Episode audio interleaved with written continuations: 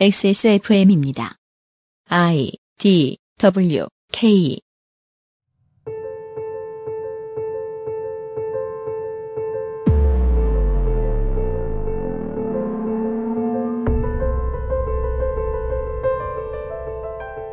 데이터 분석 전문회사 캠브리지 애널리티카가 페이스북 이용자들의 정보를 빼돌려 도널드 트럼프의 당선을 도왔다는 의혹이 하나둘 사실로 밝혀졌지요.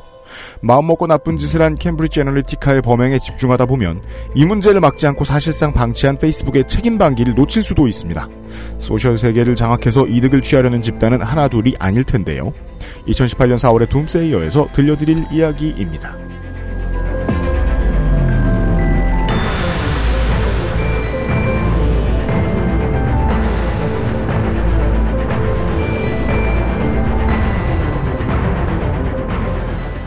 아시안 게임이 다가오기 때문에 올해 들어 프로야구는 여름에 잠깐 쉬어갑니다. 선수들이 꼭 다 쉬는 건 아닙니다. 잘하는 선수는 아시안 게임에 차출돼야 하니까요. 최근에 몇몇 어, 스포츠지들은 이런 제목의 기사들을 냈습니다. NC 다이노스가 어, 왕웨이중 에이스죠 이 팀의 어, 투수의 아시안 게임 출전을 막을 명분이 없다. 그래서 선동여로가 긴장하고 있다.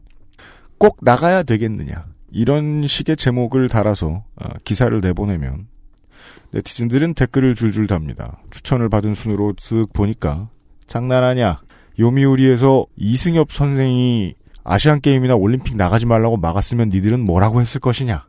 토트넘에서 손흥민 선수 월드컵 못 나가게 했으면 어떡할 것이냐. 정정당당하게 해라. 사람들이 아무리 밑바닥을 드러내면서 막말을 하는 곳이 막말을 해도 되는 그러라고 있는 곳이 댓글란이라고 하더라도 그렇기 때문에 더더욱이 역설적으로 느껴집니다. 사람들은 바닥 수준에 머물러 있지 않습니다. 보다 보면 오래 있고 오래 보다 보면 이해를 합니다. 이번엔 뭘 이해했을까요, 사람들이? 언론의 권력들 중에 상당히 많은 부분이 교열, 제목을 짓는 파트에서 가져가게 된다는 것입니다. 이제 거기에 안 속는 사람들이 점점 더 늘고 있지요. 세상은 매우 느릿느릿하게 발전합니다. XSFM의 그것은 알기 싫다 268회 토요일 시간입니다. 윤세민 에디터입니다. 네, 안녕하십니까. 윤세민입니다. 제가 아니고요. 저는 유승균 PD입니다. 꼭 나가야 할까라는 말은 된지 되게 익숙하네요. 왜요? 꼭 여름휴가 이때 써야 해? 아, 그, 아, 구단의 입장. 네. 선동열 감독의 음, 입장. 꼭 쉬어야 해? 그 어. 약속 꼭 가야 해? 네. 왕의중은 선동열 감독과는 아무 상관이 없습니다. 네. 네. 마산 시민들의 친구죠. 저희들은 에, 그럼에도 불구하고 아직 바뀌지 않았고 어, 바뀔 가능성이 별로 없어 보이는 문제들을 다뤄드리는 시간을 갖고 있습니다. 둠세이어 시간에서 잠시 후에 인사를 드리죠. 그것은 알기 싫다는 말랑 말랑 말랑 말랑. 큰일 났어. 자 가우. 이제 그것은 알기 싫다는 일랑일랑 moisture therapy 빅그린 body care에서 도와주고 있습니다. XSFM입니다. 퇴근 후 지친 몸을 위로해주는 건 역시 샤워가 최고예요. 욕조에 몸을 맡길 땐 빅그린 body oil 몇 방울과 함께하죠. 욕조 안에 퍼지는 일랑일랑의 향기. 휴식 그 이상의 것을 부르기 충분하죠. 물론 혼자여도 나쁘진 않아요. 단지 누구와 함께라면 조금 더 좋을 뿐이죠. 물기를 닦고 나면 준비는 끝났어요. 속옷을 입는다는 느낌으로 바디크림을 바르기만 하면 되죠. 가끔은 그것만으로 충분하거든요. Big Green 모이스처 테라피. 언제까지나 마지막 선택. 아로니아 진.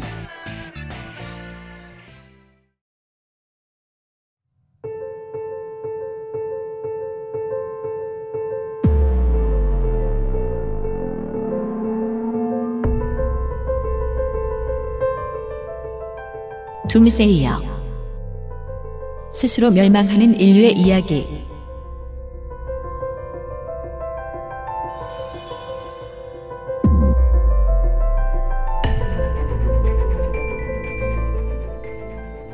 특집이 많았던 관계로 오랜만에 만납니다. 어, 우울한 얘기를 들려주시는 사무엘 성님이 오랜만에 스튜디오에 나와주셨어요. 오래간만입니다. 네. 그동안은 아시아 얘기를 주로 했었어요. 네. 네. 어, 그리고 이 먹고 살기 힘든 곳에서 벌어지는 얘기들도 주로 했었어요. 그렇습니다. 네. 전기 수급이 안 되는 곳? 네. 아, 전기 수급이 너무 잘 되는 곳도 안 좋은 일은 있을 수 있군요. 오늘의 얘기는 음, 제 전공은 아닙니다. 들어봐야 되겠습니다. 미국 드라마 작가들의 창작 아이디어가 떨어지면 써먹는 뻔한 플롯이 있습니다. 나쁜 놈들이 지원을 받는 천재 과학자가 등장을 하고요. 아유, 그건 뭐 미국 드라마 작가들이 저 소재가 안 떨어져도 일단 나쁜 놈들이 지원을 받는 천재 과학자 나오고요. 그리고 김정은 돈 받은 뭐 부패한 경찰 뭐 이런 것도 나오고 CIA. 국가기관에서 한 자리를 차지하고 있는 자본가 혹은 음험한 전략을 구사하는데 천재적인 자본가가 나오죠. 네. 그리고 또 이제 주인공은 주로 순진무구 천진난만한 사람 혹은 천재적이지만 뭔가 사회성이 좀 떨어지는 사람 아, 네. 혹은 사회적으로 어떤 일들이 굴러가는지에 대해서 좀 무심한 사람들이 많습니다. 브레이킹 배드처럼요. 예. 네. 그리고 이런 라인이 업이 딱 구성이 되면 대략 이제 스토리들이 뻔한 스토리들이 계속 찍혀져 나오죠. 네. 착한 바보가 미국을 구해요. 그러니까 이런 이런 장치들이 되게 서사를 쉽게 쓰는 장치잖아요. 구한 건 미국인데 세상을 구했다 그래요. 그 뭐 그 그 대충 대략 보면은 순진무구한 그 주인공이 어쩌다가 음모를 갖다 알게 되고 그리고 살리기 위해서 자신도 살리기 위해서 애쓰는 뭐 이런 얘기들이죠 거의 대부분 다. 네. 대체로 이제 결론들 같은 경우에는 악당의 음모를 한 번 깼는데 그 다음 또 이제 다른 악당이 나온 거다 뭐 이런 형태들로 연결이 되죠. 네. 음, 네. 지난 3월 17일에 있었던 캠브리지 애널리티카 스캔들 같은 경우에는 이 망하는 미드의 전형적인 요소들 몽땅 다가 가지고 있습니다. 이 망하는 미드들이요. 그냥 집안일 할 때 틀어놓고 있으면 참 편해요. 모든 게 예상이 되니까 긴장을 할 필요가 전혀 없거든요. 봤던 프로그램 또 보는 것처럼. 늘 긴장을 늦춘 상태에서도 드라마를 볼 수 있어요. 맥주 한잔 하면서도 보기가 좀 네. 쉽죠. 그, 그런 드라마들은 보통 소자본으로 제작이 돼서 연기 못하는 사람들이 이제 주인공으로 나와서. 그렇구나. 저는 예. 이런 미드는 잘 안 봐서. 근데 저는 프렌즈 볼 때 엄청 긴장하거든요. 아, 로스가 또 레이첼이랑 깨질까봐. 그건 명작이니까. 네. 근데 그 파멜라 앤더슨의 VIP 뭐 이런 거 보면 아, 긴- 좀 뭐 뭐 베이워치 같은 경우는 뻔하잖아요. 네 그렇죠. 예. 음. 한국에는 이제 페이스북에 설치됐던 앱으로 뭐 몇천만 명의 신상 정보가 털렸던 사건 뭐 이 정도로 알려져 있는데 그렇습니다. 그렇게 알려져 있지도 않은 것 같더라고요. SBS 2018년 3월 20일 페이스북이 지난 미국 대선 당시 도널드 트럼프 대통령 후보 측과 연계된 데이터 회사에 유권자 개인 자료를 유출한 사실이 드러나 위기를 맞고 있습니다. 페이스북은 지난 2014년 This is your digital life라는 앱을 통해 페이스북 사용자들의 위치 정보와 친구, 좋아요를 누른 콘텐츠 자료 등을 수집했습니다. 27만 명 정도가 이 앱에 가입했는데 페이스북 측은 이 정보를 앱 개발자에게 제공했습니다. 문제는 이 앱 개발자가 페이스북으로부터 건네받은 정보를 지난 2016년 미국 대선 당시 도널드 트럼프 대통령 후보 측과 연계된 데이터 회사, 즉 캠브리지 애널리티카에 넘겼다는 겁니다. 미국 코네티컷주와 매사추세츠주 검찰은 관련 조사에 착수했습니다. 안 알려져 있어요. 네. 별로 관, 관심들이 별로 없는 것 같기도 하고 왜냐면 한국 사람들만큼 그 개인 정보가 미세먼지만큼 허공에 많이 떠다니는 경험을 하고 있는 사람들이었기 때문에 뭐 우리 공, 그 신상 정보야 공공재니까 당해봐 죽지 않아 이런 마음으로 읽었던 것 같아요 그 기사를. 캠브리지, 에, 캠브리지 대학 심리학과 교수인 알렉산드르 코건이라는 양반이 페이스북 사용자들에게 성향 테스트 앱을 배포합니다. This is your digital life. 제목만 봐도 뻔해요. 그냥 뭐 설문조사 몇 개 하고 남녀 노소 잘생기나 못생기나 돈이 없으나 많으나 페이스북 많이 쓰고 앉아 있는 사람들은 이런 설문조사 꼭 해서 나는 이런 사람이래 후후 디 이러고 놀고 앉았잖아요. 제 타임라인 또. 분석하는 것도 있고, 전 옛날에 그런 거 많이 했었거든요. 음. 내가 제일 많이 쓴 단어, 뭐 이런 거 이제 음. 분석해주거나, 뭐 친구들이랑 사진 찍은 거 모아가지고 무슨 콜라주를 만들어주거나, 음. 예, 그런 거 이제 페이스북 자체에서 제공하는 기능 말고 다른 앱으로 저 그래서 그런 생각 많이 했었어요. 내가 너무 못됐나?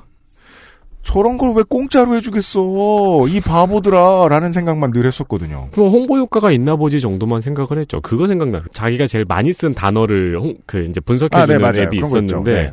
제가 평소에 애들한테 나는이라는 말 쓰지 말라고 음. 그 말은 안 써도 되는 거야. 나는하고 겉이라는 말은 쓰지 않아도 되는 거라는 말을 되게 많이 쓰고 네. 페이스북에도 그런 말을 많이 적었거든요. 네. 근데 그걸 돌려보니까 가운데 대문짝만하게 나는 네. 그리고 그 옆에 겉 그래서 그런 거를 자랑해 놓고 나면 누가 이득을 취했는가? 대략 한 27만 명이 이걸 다운로드 받아서 실행을 했대요.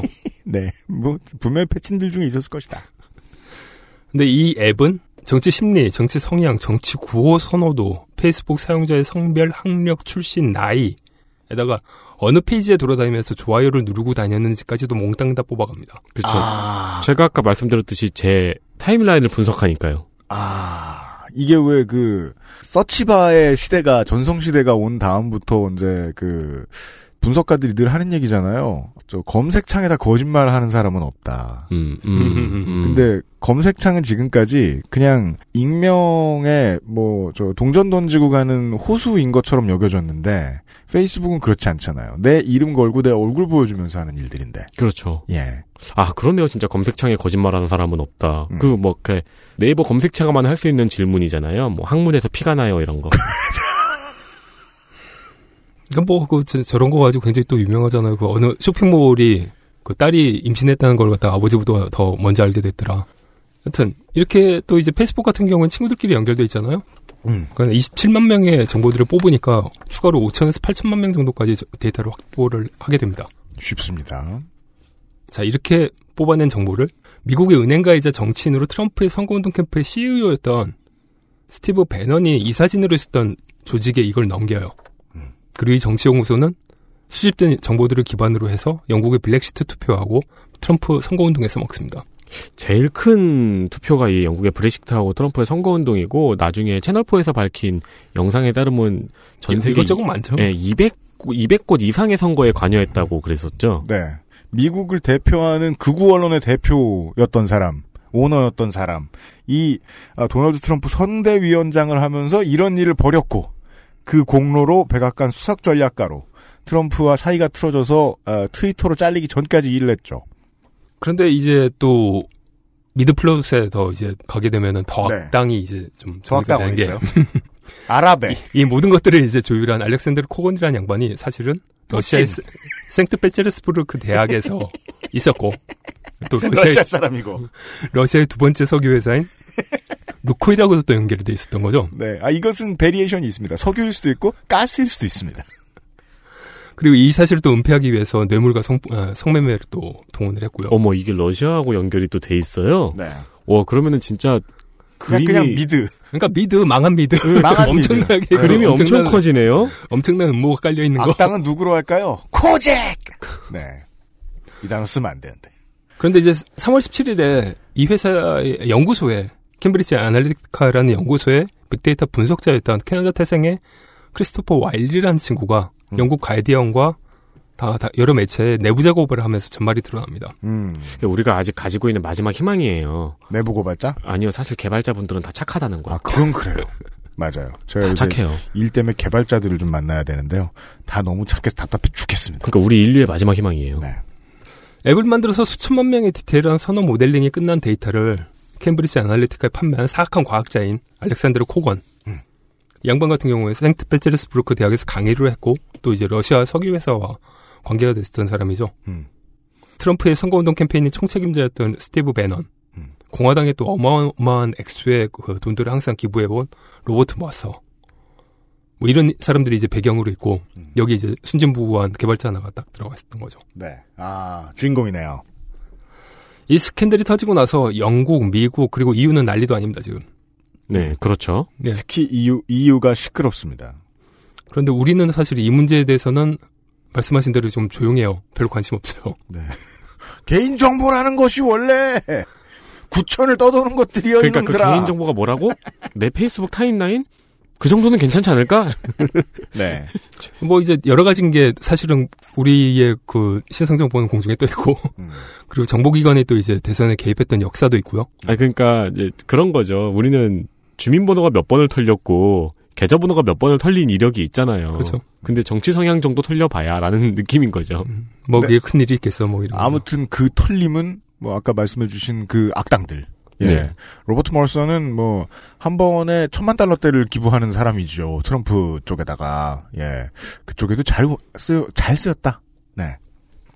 그러니까 이게 무엇보다 그 선거운동을 최근에 해보셨잖아요. 거의 대부분 다. 그러니까 특히 뭐 이제 어르신들 같은 경우 2012년 대선에서도 물론이고 이번 대선에서도 지지하셨던 후보들은 안 찍으셨겠죠. 우리 청취자들께서 지지하셨던 후보를 음. 어, 선거운동을 하려고 부모님께 네. 얘기를 했는데 거의 안 먹혔을 가능성이 큽니다. 음, 아, 우리가 이제 뭐, 저, 저, 명절 때 집에 가서 혹은 통화로 이제 얘기하다가 누구 찍어 이런 얘기 식구들끼리 하니까. 예. 그걸 선거운동이라고 해주신 거군요. 그뭐 보통 그런 거 그런 선거운동들은 대체로 안 되죠. 그러니까 이게 본인들의 선거운동 경험들이 있기 때문에 이런 것들 자체가 영향력이 뭐가 있겠냐 뭐 이런 생각들을 하시게 되죠. 그렇죠. 근데 사실 남을 설득하는 기술은 좀 체계화되어 있습니다. 아, 네. 정치적인 형태들의 그러니까 정치적으로 반대에 있는 사람들을 설득하는 것은 사람들보다 기계가 좀 더 잘해요. 사람보다 기계가 잘한다고요? 예. 아, 재미있는 상식입니다. 그러니까 물론 이것은. 물론 저는 지난 10년간 애플의 설득을 당하긴 했거든요. 2015년 11월인가 그 뉴욕 타임즈에 정치적 설득의 열쇠라는 기사가 실립니다. 정치적 설득의 열쇠. 이 기사에서는 얘기하는 게 뭐냐면 설득하려는 당사자의 세계관에 맞춰서 설명을 해야 된다는 거예요. 음, 이거는 우리가 부모님과 하는 대화의 기술과 동일하네요. 네. 이거는 제가 시민 운동가들을 만나면 종종 하는 말이죠. 네, 그러면 그분들은, 어, 어디 딴 세상 소리하고 있네, 이공계 놈 같은 놈. 이- 이런 표정으로 저를 쳐다보고 계시죠. 심지어 문과한테. 어, 어떻게 남의 입장에서 말을 해? 이- 내가 그야? 예를 들자면 미국의 보수주의자들 같은 경우에는 동성 결혼에 대해서 굉장히 부정적이죠. 그렇죠. 이게 뭐 전국적으로 합법이 됐다라고 하더라도. 음. 근데 이분들을 대상으로 동성 커플들은 자랑스럽고 애국하는 미국인이며 미국의 경제와 사회에 기여합니다. 라고 음. 설득을 하면 이런 방식인 거죠. 예. 좀더 오래된 유구한 역사를 지니고 있는 중남부의 도시 같은 곳을 배경으로 영상을 찍으면서 무슬림 혹은 성소수자 출신의 어, 군인, 그죠? 예, 또 자랑스러운 미국인입니다. 예, 뭐 소방관, 경찰 이런 성- 사람들을 보여줘요. 성실 납세자. 그리고 그리고 마치 그 저 라이언 일병 구하기처럼 갑자기 뒤에서 성조기가 펄럭여요. 음. 그러면 어르신들이 NRA 지지자들이 이걸 좋아한단 말이에요. 그래, 동성애자도 우리의 시민이야. 음. 이건 중요한 방법입니다. 그리고 반대쪽으로 얘기를 하자면은 미국의 진보주의자들 같은 경우는 대체로 군비 지출에 부정적이거든요. 네. 그런데 이분들에게 음. 빈곤과 불우한 환경에 있는 이들이 군대를 통해서 확실한 월급을 받고 음. 빈곤과 불평등에서 벗어나고 있다라고 얘기를 하면은 군비 지출과 관련된 부분들에 대해서 굉장히 좀 우호적이 된다는 거죠. 그 이제 산업이 사라지고 있는 디트로이트의 도시 동네를 보여줘요. 막 전기나 수도가 종종 끊기는. 네. 예. 아니면 뭐 푸에르트리코에서 지진 때문에 난리가 나는 동네 뭐 그런 모습을 보여줘야 네. 되죠. 학교도 못 가요. 근데 이 사람이 나중에 군에 갔다가 교육도 받아요. 대학도 대학도. 가고 석사도 예. 하고 애들도 키우고 이걸 막 보여줍니다. 그러고서 그 본인이 수혜를 받은 본인이 얼마나 이 시스템에 감사해하고 있는가에 대한 멋있는 이야기를 내보내죠. 음. 근데 이거는 사실 채로 쳐보면은 군비 지출이 무기를 사는 거냐 아니면 고용을 확충하는 거냐에 따른 정치적 문제잖아요, 사실. 그 고민은 못하게 해야죠. 음, 음, 그 전에 이제 그- 이 얘기를 해버리면 아 군비 지출도 나쁜 게 아니구나 음. 이렇게 인식을 하게 앞에 된다는 메시지하고 거죠. 동일한 거예요. 멕시코 사람들이 국경을 건너오게 하느냐 마느냐 하는 고민을 하지 못하게 해야 돼요. 음. 예. 네. 메시지의 힘이란 다 그렇습니다. 어떤 메시지를 자르고 나머지 메시지만 내보내느냐죠. 근데 문제는 사람들의 경우에는 이런 형태들로 상대방이 반응할 수 있는 언어를 구사할 수 있는 사람들이 8에서 9%에 불과하다는 거예요. 90%는 자기 얘기를 한다. 예, 자기가 이해하는 방식으로 상대방을 갖다 이해를 아, 설득을 하려고 덤비는 거죠. 네. 이거는 프로토스와 테란의 대화를 상기해 보면 느낄 수 있죠. 짐 레이너 말고는 대화를 할 수 있는 사람이 없어요. 네. 그 중재는 특별한 기술이라서 소수만 가지고 있었던 것 같아요 언제나. 음. 선거 정국에서 자식이 이제 부모들을 설득하지 못하는 이유도 부모들이 가지고 있는 세계관 자체를 자식들이 이해를 하지 못하기 때문에 거기에 대해서 거기에 기반해서 설득을 하지 못하기 때문인 거예요. 음. 그러니까 이제 8에서 9%만 해당되는 사람들이 이제 쭉 선거 운동에서의 영어방들이 되는 거죠. 아, 네 그렇죠. 네 맞아요 맞아요. 네 그들을 쓰는 방법이 중요하다는 거죠. 하지만 이게 기계는 가능합니다. 음. 왜냐하면 사람들은 어디든지 간에 누구든지 특정하게 눌리는 버튼들이 있거든요. 자, 어, 제가 이게 그 둠세이 코너를 이제 벌써 한 3, 4회 진행했잖아요? 솔직히 얘기하죠. 어, 처음으로 큰 흥미를 느꼈습니다. 그때까지만, 어, 뭐 이런 얘기, 어, 뭐 이런 얘기. 그런 일 없을 텐데. 오, 이거, 이거, 이거 참 흥미롭습니다. 무엇보다 선거라는 노름 같은 경우에는 좀 계산한 방법이 좀 달라요. 네. 그러니까는 상대 후보의 것을 갖다가 챙겨오면은 그 플러스 2고요. 네. 그냥 내 표를 하나를 갖다 챙기면 플러스 1이고 음. 상대방의 표를 갖다가 또 포기시켜도 플러스 1이에요. 음, 음. 선거의 네거티브 전략을 왜 쓰겠습니까? 캠브리지 애널리티카가 5천에서 8천만 명의 미국인들, 예, 미국 유권자들을 5천 개 이상의 카테고리로 분류를 했거든요. 음. 그러니까 5천 개 카테고리들이라 하면 사실은 버튼 눌리는 부분들을 5천 개를 갖다 만들어준 거죠. 5천 개의 카테고리를 만든 것이다. 이 여기에 이제 가짜뉴스를 갖다 실, 아, 실어서 올리기 시작을 하면 사람들이 버튼 누르는 부분들이 다르니까 투표를 할 수도 있고 투표를 포기할 수도 있고 아니면 다른 성향이. 바뀔 수도 있는 거죠. 사람이 서로 엄청나게 다르다는 거는 기본적으로 알고 있는데요. 그 각기 다른 사람들이 지금 버튼 눌렸다는 표현을 저는 이렇게도 이렇게 이해했어요. 꼭지 도는 포인트가 다 있어요. 그죠. 그거는 그냥 저 파블로브의 개 실험이죠. 네, 네. 예. 이거는 몇 번의 실험만 거치면 일반화도 가능하다. 음, 그쵸. 그, 아, 그쵸. 분류할 수 있겠죠. 예. 특히나 요즘처럼 제목만 읽고 좋아요 싫어요 누르는 세상에서는 말이죠. 그리고 무엇보다 이게 처음 실행이 된 게 아니고요. 이 모델의 선거운동은 처음에 이제 시- 어, 이 모델의 선거운동을 가지고 대통령이 됐던 사람들이 오바마예요. 음, 오바마가 먼저 시도를 했었다. 네, 그 얘기를 광고를 듣고 잠시 후 하고 보시죠. 그것은 알기 싫다는 용산의 숨은 보석 컴스테이션 아로니아 열풍의 시초 평산 네이처 아로니아진에서 도와주고 있습니다. XSFM입니다.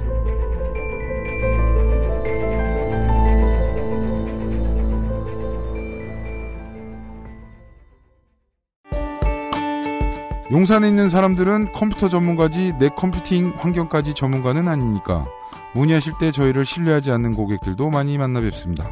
하지만 업무, 학습, 게임을 하실 때 당신이 느끼실 답답함과 어려움은 알고 보면 CPU와 쿨러의 궁합, CPU와 메인보드의 상성, 램, 셀 레벨, 내장 사운드 카드의 드라이버 버전 등에 따라 나타나는 결과일지도 모릅니다. 혹은 팬 쿨러를 뒤집어 끼웠는데 아무도 모르고 몇 년이 흘렀을지도요. 011-892-5568로 전화 주십시오. 당신의 삶에 생각보다 많은 부분이 바뀔지도 모릅니다. 컴스테이션은 조용한 형제들과 함께합니다. 언제까지나 마지막 선택. 아로니아 진.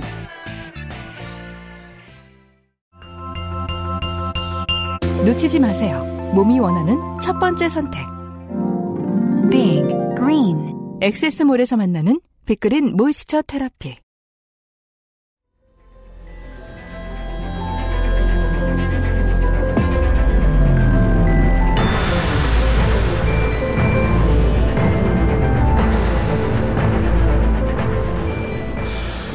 제가 가끔 유피님한테 설명드리는 것 중에 하나가 있어요. 윤세민 에디터는 light한 설명충이죠. 음, 인스타그램의 둘러보기를 내 취향에 맞게 만드는 법. 제가 그거 몰라가지고 한참을 고민해가지고 야 왜 다 이렇게 헐벗었니?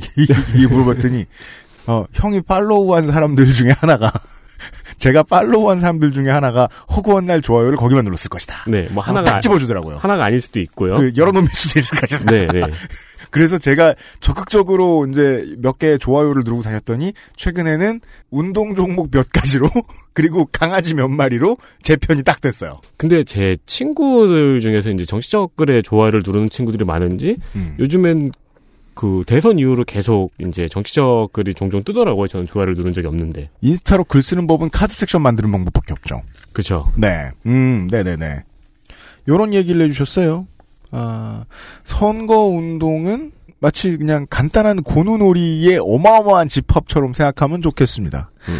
상대방에게 가려던 표를 뺏어오면 플러스 2. 마인드 컨트롤. 내가 찍으면 그냥 플러스 1.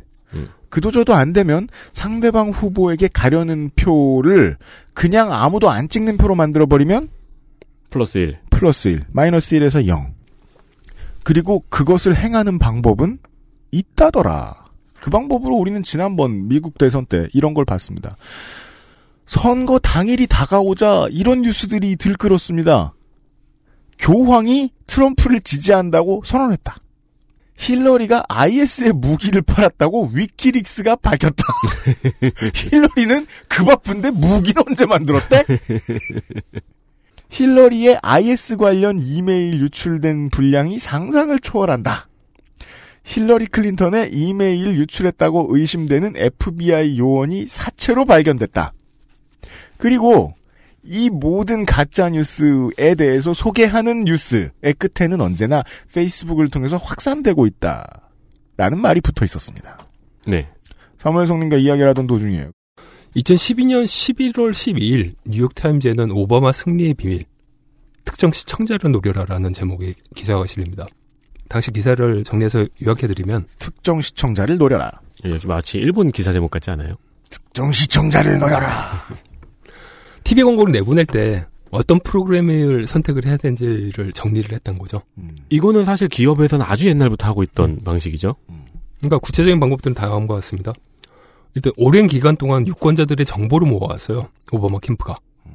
시민들이 등록한 자발적으로 등록한 이메일 주소, 페이스북 상의 정보, 유세 과정에서 수집된 정보들을 데이터베이스를 몽땅 다 모은 다음에 모든 유권자들 중에서 오바마에게 투표할 가능성이 가장 높은 사람부터 낮은 사람들의 순위를 매긴다. 음. 매깁니다. 음. 그 다음에 오바마에게 투표할 수도 있는 사람과 아직 결정을 내리지 않은 유권자들을 갖다 분류해요. 네. 그리고 이 사람들이 주로 즐겨보는 텔레비전 프로그램들을 찾습니다. 그렇죠. 제가 이제 그 어, 비유가 가격하게 이제 편집상 그렇게 나갔을까봐 걱정되는 게 어, 오바마도 가짜 뉴스를 내보냈다는 게 아니고요. 트럼프 캠프에서는 부정한 방식으로 끌어다가 사다가 네. 주로 가짜 뉴스를 내보내는 방식으로 썼던 빅데이터 활용법이 전공법이 되는 경우도 있다. 음. 라는 말씀을 드린 겁니다. 그러니까는 사람들이 즐겨보는 막 프로그램들이 다르니까 그 즐겨보는 프로그램들이 다른 영- 아, 그 프로그램들에 맞춰서 다른 메시지를 갖다 내보냈던 거죠 여기서는 네. 오바마 같은 경우는 네. 그러니까 뭐 우리나라로 치면은 예를 쉽게 들면은 뭐 예능 프로그램 무한도전이라든가 아니면 나영식 PD가 하는 예능 프로그램하고 그리고 이제 종편에서 하는 그 뭐 모란봉 클럽이라든가 뭐 네. 예, 그런 경우에는 이제 시청자의 지지층이 그렇죠. 어, 극명하게 갈린다고 생각할 수 있죠. 저희도 광고 상품 상담 이런 거 할 때 유명상 PD도 그렇고 다 그 얘기해요. 어, 거절할 때 좋은 물건인데 거절하는 경우는 그거예요. 어, 청취자층이 이걸 소비하지 않습니다. 음, 우리 방송의 청취자는 이 물건과 맞지 않습니다. 네, 라고 솔직하게 말씀을 드려요. 그러니까 뭐 어느 정도였냐면 여기는 그 특정한 집단이 큰데 이 사람들이 보고 있는 후보가 출연을 해서 설득을 하게 될 경우에는 조금 더 성사 가능성이 높아 보인다라고 하면 후보를 출연시켰고 아, 광고 대신에 아예 후보를 섭외로 꽂아버리는. 네.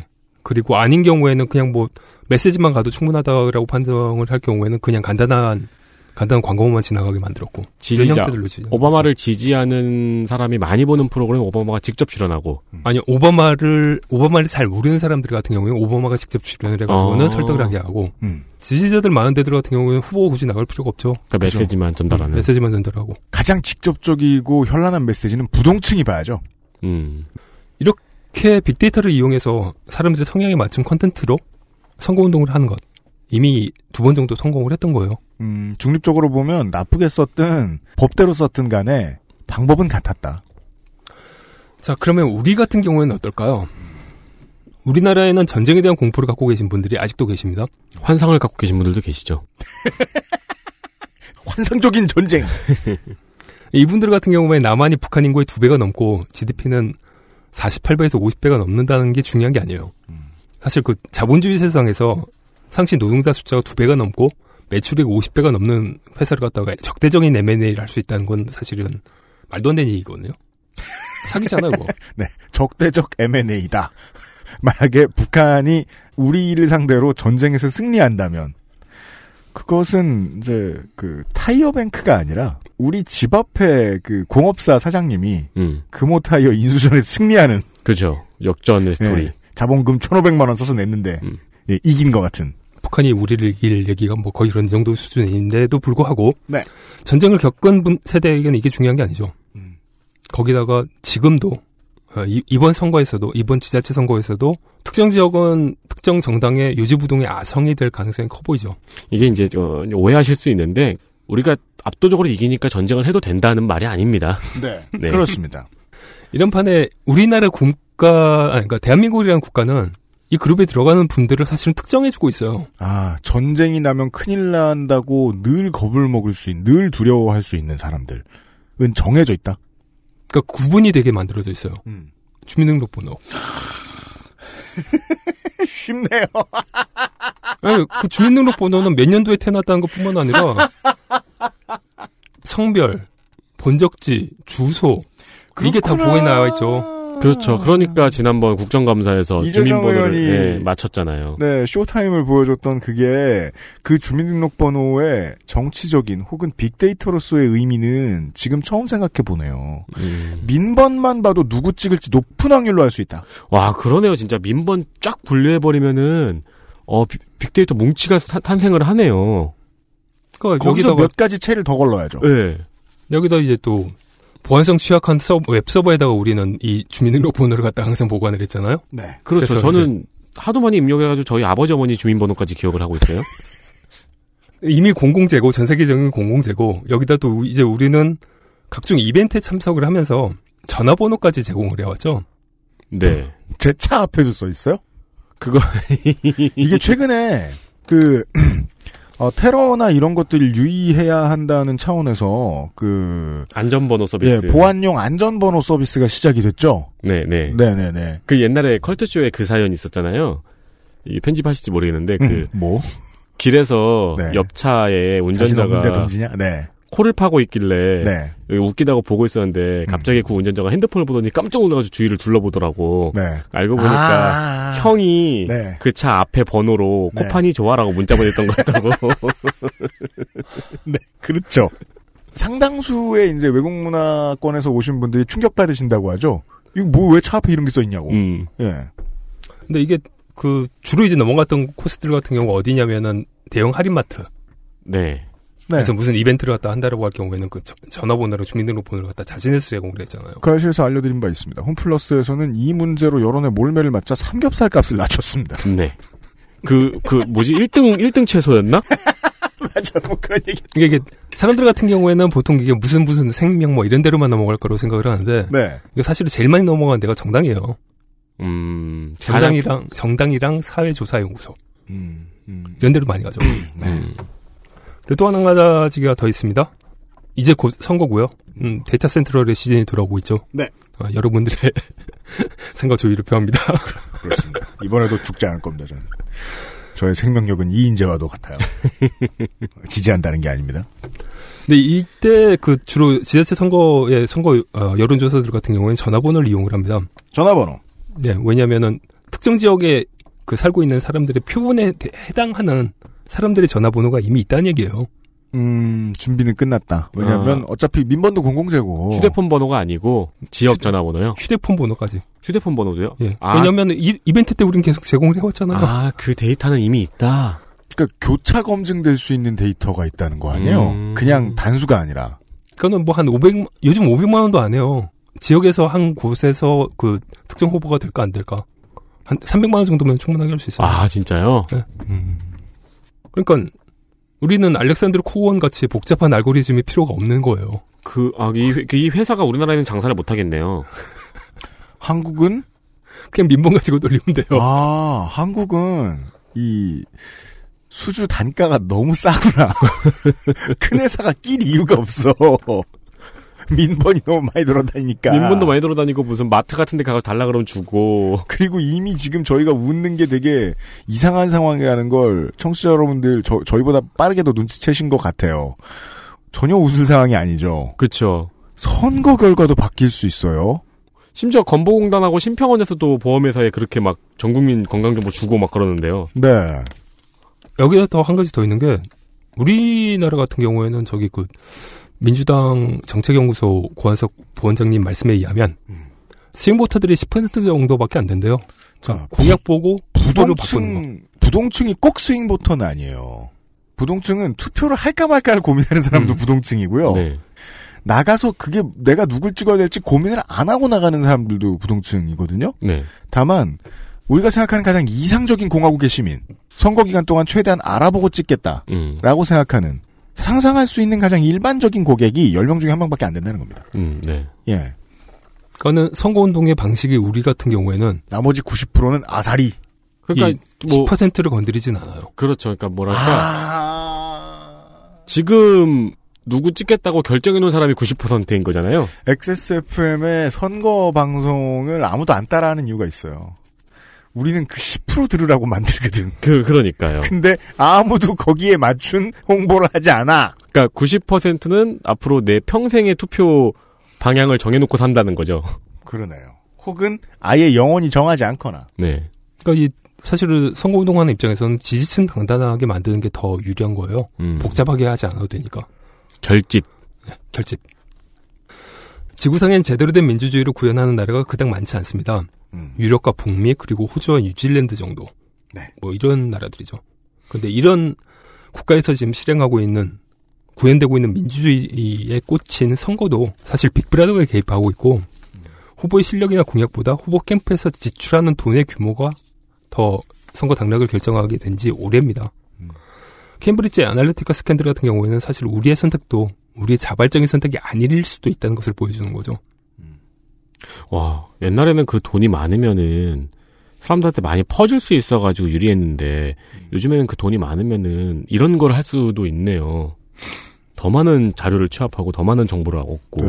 뭐 지금은 사실 혐의를 생각을 안 해도 좋긴 좋은 게 가장 최근에 한국에 있었던 큰 선거는 어 돈과 권력을 확고하게 쥐고 있던 세력이 없었다고 봐야 네. 맞다고 저는 보거든요.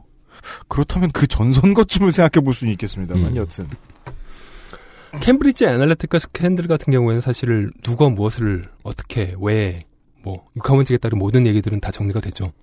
근데 사실 우리나라의 경우에 지지층을 단단하게 만들기 위해서 쓰이고 있는 단톡방에 뿌려지는 그 어르신들에 대한 메시지에서는 누군가가 빠져 있습니다. 그죠. 요즘 밝히려고 애쓰고 있는데요. 그 단톡방에 혹은 그 이제 자식들에게 내려가는 그 이상한 메시지 퇴치법 같은 것도 요즘은 돌고 있어요. 아 그래요? 아빠 그거 신고 당하면은 잡혀간대 허위사실 아, 유포. 맞아 맞아. 네. 그러면은 이제 아빠는 누가 보내서 하하 이러고 빠지는 그 근데 그거는 개별 퇴치법이니까 미세먼지 같은 거잖아요. 네. 어딘가에서 불어오는데 그 누구가 특정이 되는 작업은 지금 잘 안 되는 편이었다. 지금까지는. 안민주 정부 9년간 국정원과 관련된 추문들은 굉장히 많았죠. 음. 그래서 현 정부 같은 경우 들어서자마자 15개 항목에 대해서 조사를 했는데요. 네, 그렇습니다. 근데 이 조사에서도 단톡방에 가짜뉴스는 들어가 있지 않습니다. 아, 제가 좀 읽어드릴게요. 화교 간첩 증거 조작. 아, 예, 유우성 씨. 세월호 참사 관련 의혹. NLL 관련 남북정상 회의록 공개. 이것도 참 몹쓸 나쁜 뉴스였죠. 네. 18대 대선 국정원 댓글 조작. 좌익 교수 필명 사건. 헌재 사찰. 박원순 서울시장 사찰. 문화계 블랙리스트. 최동욱 전 검찰총장 뒷조사. 추명호 전 국장의 우병우 청와대 전 민정수석 비선 보고. 극우단체에 대한 지원. 노무현 전 대통령 수사 개입 및 논두렁식의 피의 사실 공표. 이탈리아 해킹 프로그램을 이용한 민간인 사찰 및 선거 개입. 음, 아, 이 초보적인 프로그램 잘못 쓴 거요. 덤탱이 쓴 거. 명진 스님 사찰. 야권의 지자체장 견제 활동. 그러게요. 이렇게 많았어요. 적폐청산 TF가 할 일은, 그, 뭐 어떤 분들은 적폐 그만 얘기하자 이런 얘기 많이 하는데, 5년 해도 안 끝납니다. 네. 이건. 네. 이렇게 많은데, 사무엘성님의 말씀은 그 중에서도 우리 일상에 가장 깊이 스며들었던 단톡방 가짜 뉴스를 누가 퍼뜨렸는지는 모른다. 단톡방뿐은 아니죠. 그리고 네. 그리고 그 단톡방 가짜 뉴스들 디테일 기억해 보죠? 열날이 맞춤 뉴스예요. 그리고 정확하게 말씀, 아니, 그러니까 이게 우리들한테는 안 와요. 우리한테는- 어르신들한테만, 어르신들한테만 갑니다. 우리들한테는 다른 게 와요. 다른 음. 가짜 뉴스가 오죠. 음, 음, 음. 다른 경로를 통해. 네. 네. 근데 그게 그렇게 받는 거 보면 죄다 교회 커뮤니티에서 받는 게 아니에요. 음. 꼭다 교회가 아니에요. 네. 그럼 특정이 너무 쉽지. 법당 가시는 모임도 있고요. 등산 가는 모임들도 있고. 등산 가는 모임도 있고요. 그냥 동사무소 이런 데서 운동 같이 하면서 아는 사람들도 단톡방을 만듭니다. 친척들도 있고요. 개 모임도 있어요. 네. 자세히 보면 그 다양성이 어마어마한데 진짜 지적해주신 전제가 여기까지는 맞아 들어가요. 알맞는 고객에게는 무조건 가요. 음. 난 본 적이 없어요. 네. 우리는 일반적으로 본 적이 없죠. 아버지의 것들을 보기 전까지는. 사무엘님이 지금까지 말을 안 하시고 청취자 여러분께 드리고 있는 말씀은 이겁니다. 디자인이 너무 잘 돼 있다. 음, 듣고 싶은 말을 해주는. 아, 그러네. 우리는 페이스북을 안 쓰는 분들의 빅데이터도 이미 그렇게 깔끔하게 정리가 돼 있었네요. 사실은 페이스북보다 단톡방이 훨씬 더 크죠, 한국은. 음, 단톡방은 또 빠르잖아요. 네. 그리고 그 단톡방에 누가 들어 있을지에 대한 정보도 수집이 가능한 나라다. 그렇죠. 네. 단톡방에서 썼던 단어도 수집이 가능하고. 네. 어, 오늘의 방송은 이제 그 반공이나 방첩. 요런 캠페인이라고 봐주시면 되겠습니다. 방첩. 네. 음. 꺼진 불도 다시 보자. 근데 이건 꺼진 불이 아니죠.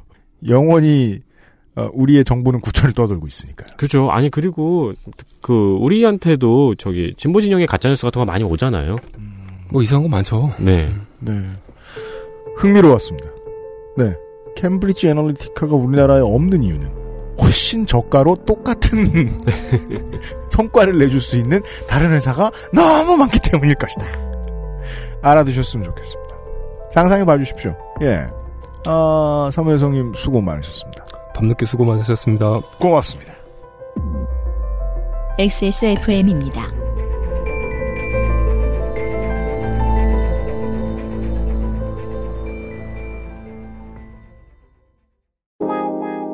내가 가장 행복한 시간? 음, 영화를 볼 때, 음악을 들을 때, 스마트폰이랑 가만히 있을 때. 이 모든 걸 전부 누워서 할 때. 종일 뒹굴거리고 싶은 나의 첫 번째 친구. 편안하고 포근한 아이스케어 폴더 매트. 프리미엄 사양에 가격은 훨씬 저렴하니까 망설일 이유조차 없었죠. 당신도 아이스케어와 함께 누워보지 않을래요? 1인 가구의 첫 번째 선택. 아이스케어 프리미엄 폴더 매트.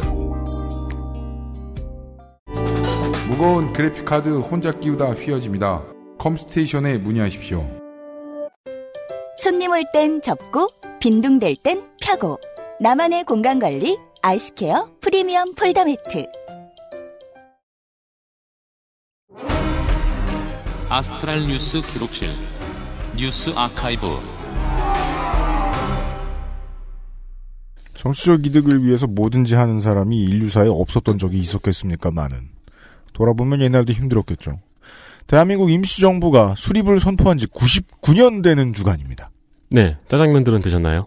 왜요? 블랙데이잖아요. 아, 그런 거, 아, 그런 게 있었지? 네. 어, 혼인은 모든 기념일을 지울 수 있습니다. 아니구나. 한 두 개 남습니다.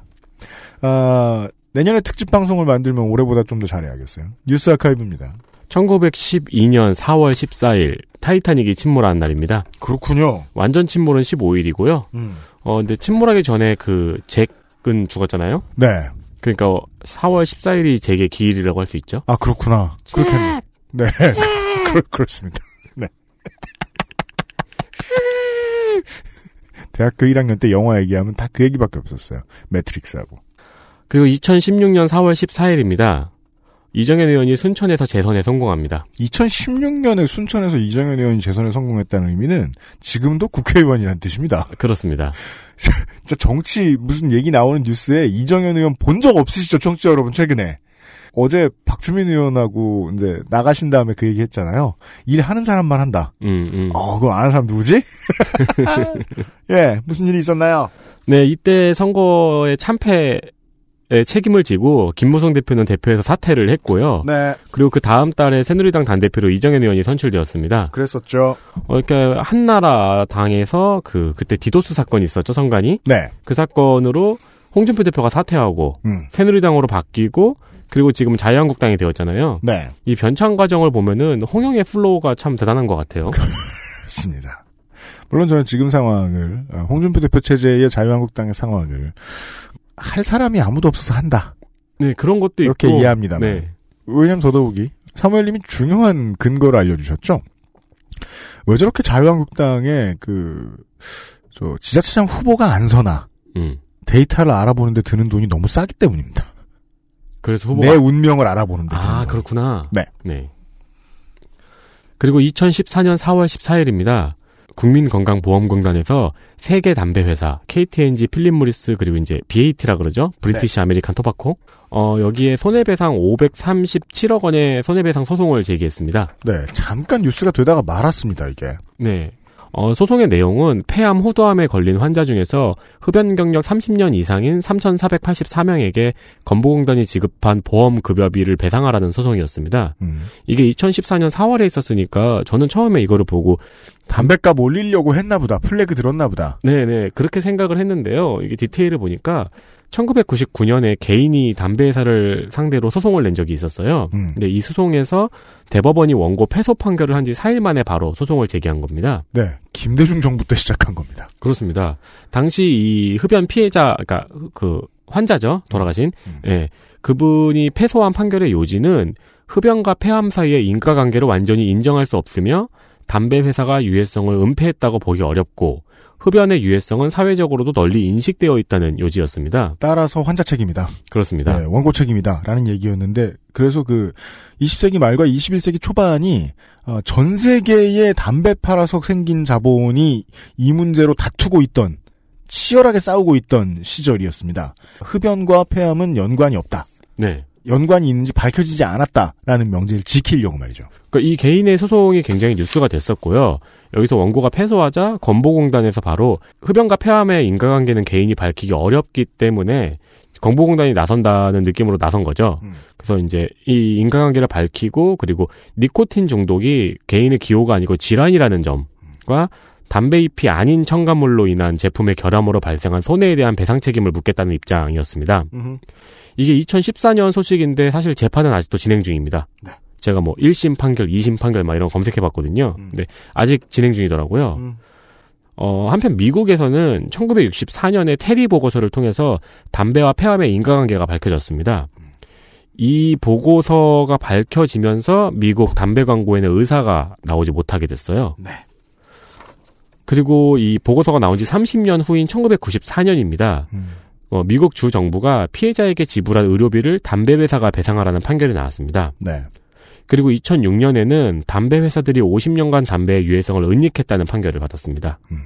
브라질과 캐나다에서는 담배로 인한 건강 악화에 대한 소송에서 승소한 적이 있고요. 음. 일본, 프랑스, 독일에서는 패소한 적이 있습니다. 네. 도- 미국에서도 패소한 적 많습니다. 그 아까 어, 윤세민이 이야기해 준 그 94년의 상황을 모델로 삼아서 다룬 영화가 있었죠. 99년 마이클 만 감독의. 네. 네. 최근에도 영화 만드시더라고요. 마이애미 바이스였나? 음, 음, 맞아요. 폴리게놈이었나 몇 가지 전통적인 액션물 만드시는 분입니다. 어, 굿펠라스가 제일 유명한 영화예요. 네. 좋은 친구들. 러셀 크로우와 알파치노 주연의 디 인사이더라는 영화였습니다. 어, 브라운 앤 윌리엄슨 얘기였습니다. 여기서는 음, 럭키 스트라이크 만드는 회사죠. 거의 이제 법정 영화였죠. 연구원이 내부 고발자가 된 다음에 계속해서 위협당하는 겪게 되는 일들을 중심으로 꾸민 영화입니다. 평도 오지게 좋았습니다. 저도 재밌게 봤었습니다. 아, 금연을 시도하는 분들께 권하는 영화입니다. 볼만합니다. 또 있네요. 2015년 4월 15일입니다. 네. 광동 지역의 주가가 7% 상승했습니다. 네. 기억하시는 분이 많으실 텐데요. 고 성완종 회장이 이한구 총리에게 비타 500박스에 3천만 원을 담아 전달했다는 경향신문의 보도 이후로 네. 어, 광동 지역의 주가가 상승한 것입니다. 동아제약은 땅을 치고 네. 왜 박카스 아니냐며 어, 이 사건은 작년 12월에 홍준표 대표에게 무죄가 선고되면서 결과적으로 아무도 처벌받지 않은 사건이 되었습니다. 광동제약 주가만 올라가고 말았습니다. 네. 당시에 검찰은 리스트 인물의 그러니까 리스트에 있는 여러 인물의 무혐의 처분을 발표하면서 뜬금없이 노건평 씨에 대한 혐의는 공소시효가 지났다고 발표를 해서 또 논란이 되었죠. 네. 적폐청산과 관련돼서 검찰에 손댈 일이 없겠습니까? 지금의 청와대는 아직 관망하는 중인 겁니다. 기다리면서. 그러니까 우리는 정권이 바뀌면은 지금 정권 말고요. 음. 혹시라도 다음에 정권이 바뀌면은 주변에 돈이 잘 들어갈 것 같은 박스를 찾아서 그 회사에 주식을 사놓는 것이 좋은 재테크가 될 수 있습니다. 아, 그리고요. 장영자, 김태촌, 조양은, 린다김, 용파리 이런 이름들 기억하시나요? 다 기억하죠. 네, 전설의 이름이 많죠. 근데 이 중에 하나가 대도 조세영입니다. 1983년 4월 14일 조세영이 법원에서 탈주했습니다. 70년대와 80년대 사이에 사회 고위층 인물이나 부자들 법원에서 탈주했다고요? 네네 법원 구치소에서 탈주했어요. 네. 70년대와 80년대에 사회 고위층 인물이나 부자들의 집을 골라서 털었던 도둑이죠. 음. 당시 피해를 입은 고위층들이 오히려 피해를 입은 사실이 없다고 숨기고 있다는 보도도 나오고 네. 그리고 그가 훔친 5.75캐럿의 물방울 다이아몬드의 주인이 누구냐를 두고 화제가 되기도 했습니다. 네. 정치인 뭐 누구 뭐 배우자다, 뭐 기업 총수 누구 배우자다, 본인이다 이런 얘기 많이들 돌았어요. 그렇죠. 어, 체포되었다가 탈주에 성공하면서 또 더욱 유명해졌습니다. 그리고 이제 언론에서 왠지 대도 그리고 의적 같은 프레임을 씌우다 보니까 이 조태용 씨가 재판장에서도 굉장히 떳떳했어요. 음. 네, 그런 모습도 많이 화제가 됐습니다. 탈주 6일 만에 잡혀서 15년 15년형을 받아요. 그리고 출소한 뒤 어, 한 평짜리 독방에서 손발이 묶인 채 수감 생활을 했다고 밝혀서 인권 문제가 불거지기도 했습니다. 그리고 이제 그 이 판결과 처우에 자기를 미워했던 고위층의 입김이 있었다고 발언을 했었죠. 예, 출소한 다음에 자기 입에서 나올 말들이 무서워서 나에게 무거운 형을 내렸다. 뭐라는 식의 발언이 있었습니다. 네. 출소한 뒤에는 보안업체에 고문이 됩니다. 저도 이 기사 봤었어요. 아니 이게 좀 의미가 없는 게 네. 이 조세영 씨가 활동하던 때는 이런 주택 보안 업체들이 없었을 때고요. CCTV도 없었고. 네, 그냥 이렇게 문 따고 들어가면 되는 시대였고요. 음. 그러니까 이제 보안 업체의 홍보 효과 정도가 됐겠죠. 아이콘을. 네. 네. 어 그리고 목사로 전국에 신앙 간증을 다닙니다. 네. 그럼 지금은 이분이 어디 계실까요? 어, 조세영 씨는 2001년에 일본에서 주택을 털다가 잡힙니다. 그리고 2005년에도 집을 털다가 잡혔고, 2010년에도 작물을 지급하다 또 잡힙니다. 네. 2013년에 가정집을 털다가 잡히고, 2015년에도 또 도둑질을 하다가 잡힙니다. 네. 예전에 그런 드라마를 본 적이 있어요. 난 잘하는 게 이거밖에 없는데 어떡하란 말이냐. 근데 그 자산이 워낙 많았거든요. 네, 출소한 이후에 사회 유명 인사가 되어서. 네. 그러니까 끊을 수 없는 도벽이란 게 얼마나 무서운 건지를 보여주는 상징적인 인물이 되었죠. 네. 그리고 대한민국 목사 시리즈의 한 챕터를 차지하고 있습니다. 알겠습니다. 이번 주 아카이브 풍성하네요. 예, 윤세미레이터 수고 많았습니다. 디버깅을 하겠습니다. 리박. 리박. 이름을 밝히지 않은 한 청소년께서 이번 제주 4.3 사건과 관련된 방송을 잘 들었다. 그런데 이야기가 두서가 너무 없다. 기승전결도 제대로 안 돼 있고 이야기의 흐름도 안 좋고 모르고 들으니 내용도 잘 모르겠고 대체 이야기가 어떻게 시작되고 진행되는지 무슨 과정을 거쳐서 어떤 피해를 입고 어떻게 됐는지 이런 걸 좀 더 체계적으로 설명할 수 있었다면 어떨까 하는 어, 건의를 해주셨습니다. 음. 죄송합니다. 이거는 순전히 PD의 불찰입니다. 제가 이제 좀 캥겨서 다시 좀 몇 번 들어봤어요. 제 준비가 너무 미흡했다는 생각이 머릿속에서 떠나질 않았습니다. 근데 그렇다고 해서 이게 유사 언론도 마찬가지죠. 언론사가 자기들이 잘못한 게 있으면 어, 잘못했기 때문에 박제하는 의미에서라도 그 어떤 경우에서라도 아카이브를 지우면 안 된다고 생각합니다. 제가 좀 고전적인 보수주의자죠. 이런 측면에서. 잘못돼 있긴 한데 걸어는 놓겠습니다. 근데 많이 지우더라고요. 뭘요? 저는 아카이브를 많이 뒤져, 많이 뒤져보잖아요. 네. 그러면은 그 기사 배열 이력 같은 거를 뒤져보면 포털에서 네. 언론사의 요청으로 기사가 삭제되었습니다가 한 15%에서 20% 정도 있어요. 요즘은 일반적으로 좀 관행이 바뀌었죠. 예전에 비해서. 네. 어, 근데 저는 옛날 원칙이 맞는 것 같습니다. 이 경우에는. 음, 저희가 잘못했습니다. 잘못했다는 걸 계속 알려두겠습니다. 저도 좀 기억해야 반성을 더 할 수 있을 것 같고요. 청취자 여러분과 어, 그리고 시간 어렵게 내주셨던 아이엠피터님께도 좀 죄송합니다. 어, 좀더 책임감을 가지고 준비를 하도록 하겠습니다. 아주 뼈저리게 반성 중입니다. 그것은 알기 싫다였습니다. 268회 순서를 마칩니다. 다음 주는 더 나아져서 돌아오겠습니다. 윤세민과 유승균 PD였습니다. 안녕히 계십시오. 죄송합니다. XSFM입니다. I D W K